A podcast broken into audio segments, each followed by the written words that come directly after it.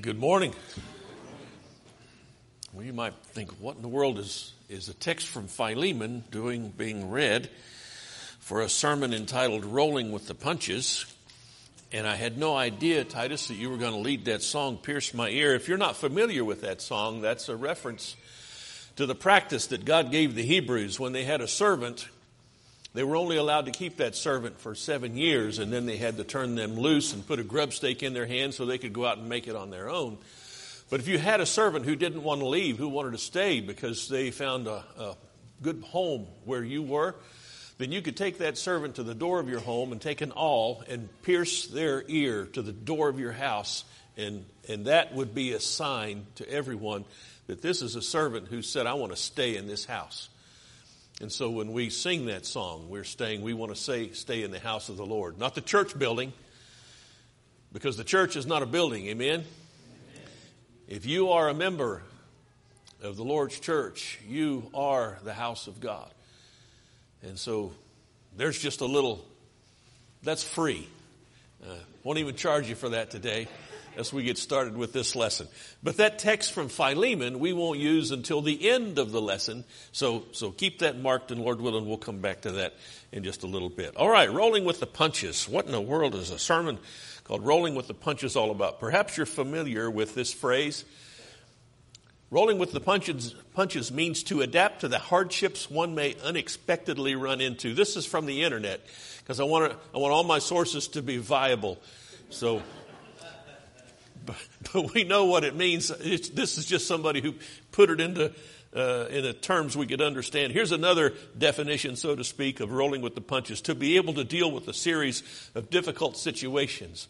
And of course, the imagery comes from boxing, where if you've ever seen boxers in the ring, one guy will throw a punch, and the other guy will he'll he'll dodge and he'll roll and he'll duck if he's smart, anyway. The guys that don't win are the ones that fail to roll with the punches. If you roll with the punches, you might be able to, to win the bout. However, we're talking about situations that arise that are difficult to deal with. And in the Lord's church, this happens all the time, and we're trying to figure things out as we go. Of course, staying true to the Word of God always. So rolling with the punches, talking about the early church, how it faced situations calling for, for versatility, while holding fast to the truth. Now, I've only got five that I picked out. There are several. I, I didn't put them all in here because I didn't want the sermon to last all morning. But five will be representative. And you might be looking at it going, well, you didn't put Stephen in there. He was killed in chapter seven. Isn't that something the church had to roll? What about chapter twelve where James was beheaded by? Yeah, see, there's some things that won't be in this. But, but you'll get the flavor, the idea of rolling with the punches. The church has always had to do it, and the church still needs to do it. So number one, Acts chapter six, there was a problem. Don't you hate problems? That's why I did not like math. Immediately, they confronted you with problems. I thought, what's this all about? I want to solve problems, but not math problems. Anyway, that's another issue altogether. They had a problem. There were some Grecian widows. That means these were women who had become Jewish uh, proselytes, but they weren't being cared for in the ministry of the church. People had come from all over the world to worship on Pentecost. And because the kingdom had been established, people were staying. And some of those people were Grecian widows. And they, they needed some financial assistance, and it wasn't happening. So you may recall what happened. The apostles said, all right, pick out seven guys and put them over this work, because it's not right for the apostles, who are supposed to be preaching the word, to stop and, and take care of this issue that other people would be well qualified to handle. So so I think this is the first deacons. Acts chapter six. Doesn't call them deacons, but they're servants, and that's what a deacon is. And they took over work that the apostles, uh, that allowed the, the apostles to be free to go on preaching the word. Another thing, another punch that the church had to roll with was persecution. Of course, it started before chapter eight, but chapter eight is when we're introduced to the persecution of the church in earnest. It was so difficult that all of the Christians who were in Jerusalem had to flee. Who were the only ones who stayed behind? The apostles. If you've read that text, you may recall it was the apostles who stayed behind. But how would you like to have persecution arise here in Choctaw and we'd have to flee? That would mess up your lunch plans, wouldn't it? You only have to eat on the road and eat in secret, perhaps, because we are not welcome And we need to pray that that doesn't happen, or if it does happen, that we find ourselves fulfilling the, the faith in that circumstance just as we would in any other. Chapter nine, the guy who led the persecution in chapter eight meets Jesus on the road to Damascus. His name was Saul, and he was a high-ranking Jewish official who had gotten letters from the higher-ups to go to Damascus. He's going to travel on the road to Damascus and persecute Christians. That's what he was doing. And, of course, Jesus introduced himself to him, knocked him down with a great light, so to speak, blinded him for three days. And as Saul lay there on the ground, he said, "Who art thou, Lord?" Uh, the, the Greek word is kurios, and that's what you called somebody who you knew was in authority. And it's interesting that Paul, blinded by the light, calls out to the one calling to him from heaven and calls him Lord. And, of course, Jesus taught him the gospel through Ananias, uh, and Saul became a Christian and became Paul. But when he tried to introduce himself to the church, the church said, "Wait a minute. This is the guy who's been persecuting the church. He led the charge to persecute the church." And who was it, by the way, who finally introduced Paul to the church and made peace? It was Barnabas. Barnabas, the son of encouragement. So that's chapter nine. Then we get to chapter ten, and Peter is sent to the house of Cornelius. What was unusual about Peter being sent to the house of Cornelius? He was a Gentile. He was not Jewish. And up to this point, no Gentiles had come into the church. I know we talked about those Grecian widows, but they had already proselyted themselves into Judaism. And so it wasn't like, oh, they're full-blown Gentiles. But Cornelius was a full-blown Gentile. Guess what you are? If you're not Jewish, you are a full-blown Gentile. You can hyphenate that if you want to. But that's what we are. We are We are the Gentiles. We are the farthest parts of the earth, as Jesus told the apostles in Acts chapter one. You're going to be my witnesses in Jerusalem and Judea and Samaria and to the uttermost parts of the earth. Oklahoma would have been the uttermost part of the earth, and here we are. I love that the gospel has continued to come down to us in this day. But that was a big deal. As a matter of fact, it was such a big deal, the Gentiles coming into the church, that in chapter eleven, they had a big meeting about it. And that wasn't enough. They had another big meeting about this in chapter fifteen. And you can go back and read in chapter fifteen of Acts and chapter eleven of Acts about those meetings and what was said about the Gentiles coming into the kingdom and how the Holy Spirit had operated through Peter and his entourage who had gone to see Cornelius. It's a very fascinating study and one that shows us, yeah, we're supposed to be here.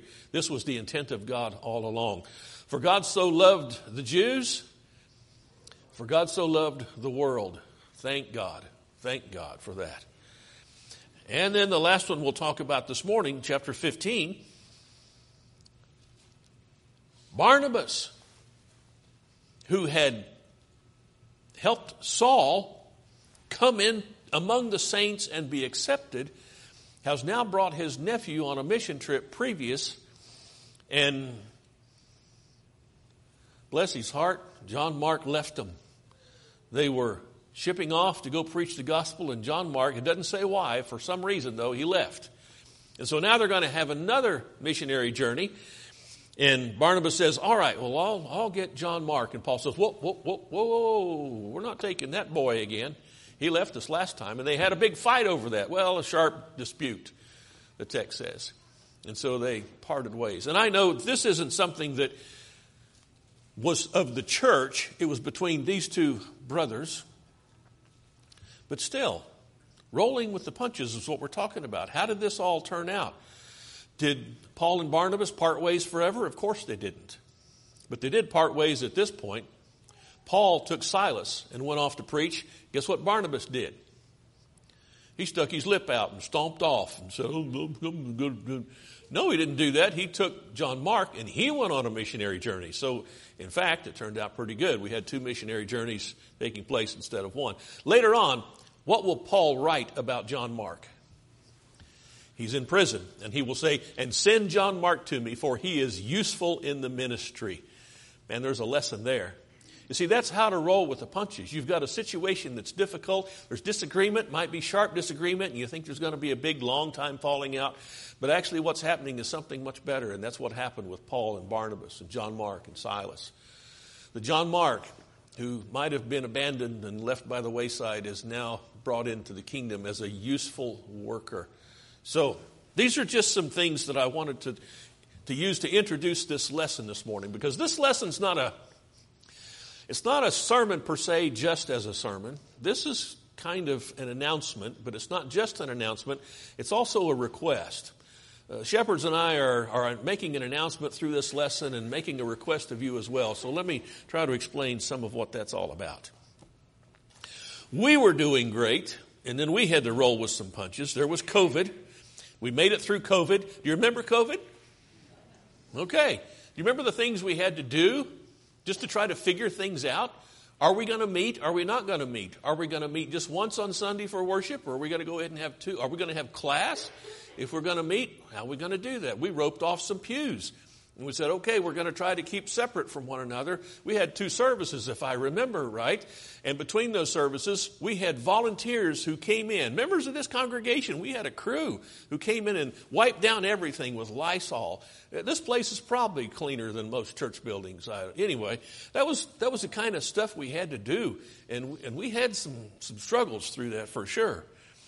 And then with COVID, we thought, well, if we're not going to be in the building so much, maybe we ought to do a little refurbishing. So we did some painting. We we got some new carpet down finally. How about that new carpet? We got some new flooring in the fellowship hall.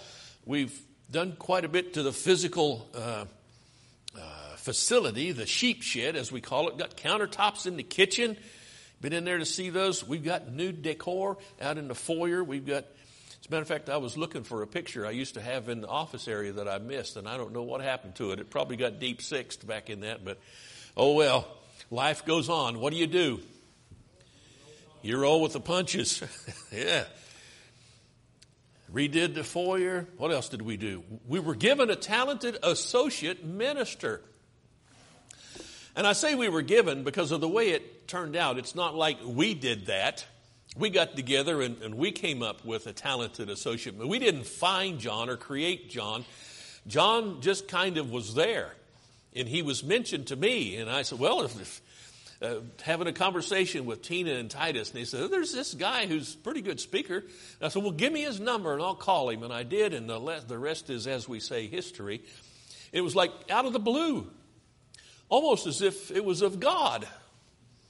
Uh, do you ever want to chuckle when somebody says something like that? Because I think that's it. He's working all the time, isn't he? And after all, whose church is this? It's his church. It's not ours. We'd mess it up if it was ours. But if we follow God's lead, it'll always be good. And so we brought John on because that was the thing to do. Didn't he do a great work while he was here? And then that rascal was called away. And losing him, man, that was a punch, I'd say. I, I remember when he came and said, Marty, I got to tell you something. I got a call. I still have a little bruise on my head where I just hit my desk. That was a punch. So John's gone. What are our options since John has left? Do we just continue as things are now? This is kind of the way it was before John came. Why did we seek out John or someone like John? Because we thought we needed to do that. This was a suggestion that came from you all. And we, yeah, this is a good suggestion. Let's do that. And so we brought John on board. And it was great for a year. But now he's gone. What do we do? Continue like we were before? Well, that's that's an option. Find a new associate minister, preacher. I don't know how many Johns there are out there. There may be another man. And if there is, I believe God will bring him to us because we're asking for his guidance. I hope you've been praying for that, praying for us as your shepherds, your leaders, that we might find the best, the best path, the best path through this decision-making process. There's another option. What if we created a new position with a specific focus on evangelism? Not just another associate minister to do some preaching, but a whole new focus on this ministry that would focus on evangelism, on reaching out into the community. If we did that, the man for this new position would need to be sound in the faith. What does that mean when I put given after that? I could have also put duh. You, you get a, you put a man in ministry, he's got to be solid. You don't want anybody who's going to change the way the scriptures have been laid down or change the way we do it based on what the scriptures say. He's got to be sound and solid. It's got to be a man who's trustworthy of such a ministry. If we're going to have a focus on evangelism, he's got to be evangelistic. And this will have to be his focus, because I'm telling you, when you go into ministry, there's a dozen people tagging at your, your shirt collar and your coattails all the time to come and do this or do that. And the focus has to be pretty solid. Got to be somebody who's able to help with ongoing ministries. In other words, yes, bring him on board to have a focus on evangelism, but in the meantime, we need help teaching Bible classes. We need more male teachers to lead classes, and so this guy would help to do that. He needs to be one who would help with a, a preaching, a little sermon. No, no, no, not a little sermon, Marty. A short sermon is one thing, but a little sermon is no good at all. Amen? All right. But help with preaching, help with writing. All of the things that an associate would normally do, he needs to help to some degree with those things. So we need somebody who can do that as well. Got to have a passion for lost souls. Now, I know we all care about lost souls. But there are some people, and you know it as well as I do, they just have a drive. Like Jack Carter, when I was going to school at Bear Valley, and Debbie, I'm sure Debbie remembers Jack Carter. He was a big guy. He just had a heart of gold. And he taught some of our classes on personal evangelism. And he talked about a little kitten. You dangle a piece of yarn in front of a little kitten, what happens? That kitten is going to go for that yarn every time. They are fascinated with yarn. And he said, that's the way we need to be about souls. You see that lost soul, and you've got to be fascinated, drawn to that. That's that's the kind of person we're looking for, with that kind of a passion for lost souls. Got to be somebody who is outgoing and gregarious. You don't have to look that up. I'll tell you what gregarious means. It means he likes to be around people. Now, I have a confession to make. I, I'm not a gregarious guy. As a matter of fact, there's a part of me, as soon as I preach and finish a sermon, I want to go out one of those doors right there. I'm just not made that way. But I have learned to be otherwise, because there is such great value in being around people. But this guy is not going to be one that we have to have him learn that. He's going to have that naturally. He's going to want to be around people from the get-go. That's going to be his bread and butter. So we're looking for somebody like that if if we want to fulfill this position. And, of course, we need somebody who's committed to the Lord's church and to her work. Now, if we're looking for this position to be filled, if we think this is the way we want to go, that's the kind of guy we're going to need for it. And we presently have such a man in Titus. And this is no surprise to him. We've been talking about this, and we're we're trying to wonder, is this the way to go? And we think it may be. And so, thinking about Titus, he's well suited to this work. He's willing to take it on. And he's proven himself a faithful minister. Amen. He's been with us for two years as our youth minister and done a fantastic job. And we get to keep him. Yeah, see, we, we might give him a different work to do, but he would still be here.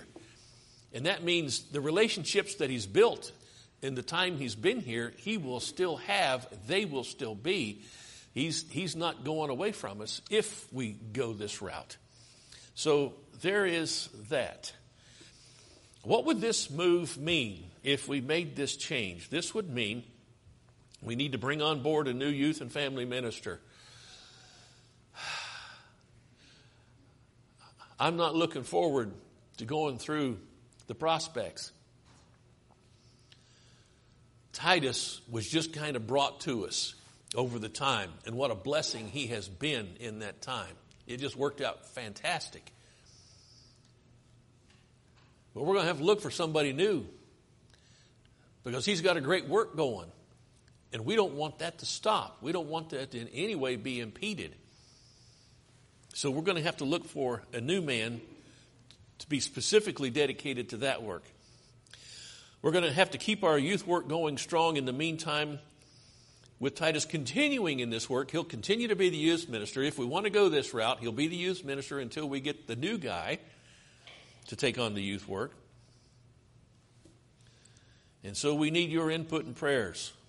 I, I think you can see this is obvious. Is this what we want to do? We're thinking this is a pretty good direction to go. But we want to hear from you, and we definitely need your prayers. So what we're looking to do is move Titus into a new ministerial position with a specific focus on evangelism. That's what this is all about. We don't want to lose anything or give up anything in our ministry to our young people. Well, he's going to keep doing that until a new man comes on board. But this will be a new position for him, a new focus on the work. Now back to Philemon ten through sixteen. You read that text. And this is Paul writing to a man who has owned the slave, about the slave who has run away, and he's saying, I've found him, I've taught him, he's your brother in Christ now, and I'm sending him back to you. Please receive him as you would a brother in Christ. As a matter of fact, if he has somehow defrauded you or if he owes you anything, I will pay that amount. You just receive him back as a brother. But what I want to focus on, what I, what caught my attention, is this statement in verse fifteen. This is Philemon, verse fifteen. In the New American Standard, it starts with these two English words. For perhaps. What does perhaps mean? Perhaps means maybe. Perhaps means Paul, even though selected by Jesus Christ to be an apostle, even though speaking as we would believe it through the Holy Spirit, he doesn't say, here's why. He says, perhaps, maybe this is it. Perhaps he was for this reason separated from you for a while, that you would have him back forever. When things happen, you and I ask questions. I, I know we do. I do. So why did this happen? I wonder what's behind that. When's the last time you got a letter from God explaining why something happened? Well, that's that's the Bible, essentially, but I'm talking about why your washing machine broke last week. We don't get those kind of memos, do we? We just see things happen and we go, hmm, I wonder why that happened. I wonder why this is. And I'm wondering about this whole situation, about God in His providence working in us, through us, and among us. Just like Titus leading that song, Pierce My Ear. That was kind of out of the blue. When's the last time we sang Pierce My Ear in, in a Sunday morning assembly? And yet we sang it this morning just prior to this lesson, talking about this idea.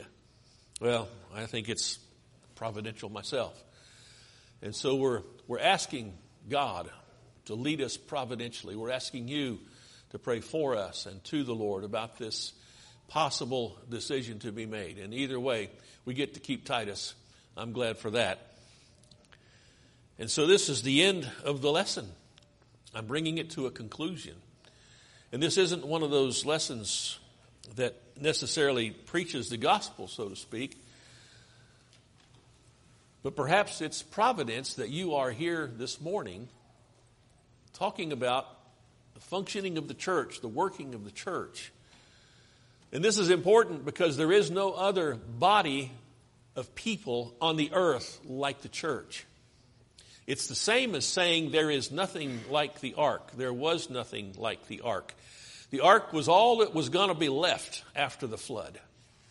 And I'm telling you, the church is all that will survive this world. And so I encourage you, if you're here providentially, to take advantage of this fact and to seek out Jesus Christ this morning. If you know how to obey the gospel like it's taught, to simply put your faith in Jesus, repent of your sin, let someone bury you in water, to be raised from that water to walk in newness of life, we want to help you with that. If you need to study about that some more, we're here for you. You need the prayers of this church. I think anybody here know how to pray? Yeah, I, I saw one hand go up. So, oh, there's another one. Great. Love you guys. Let's stand and sing.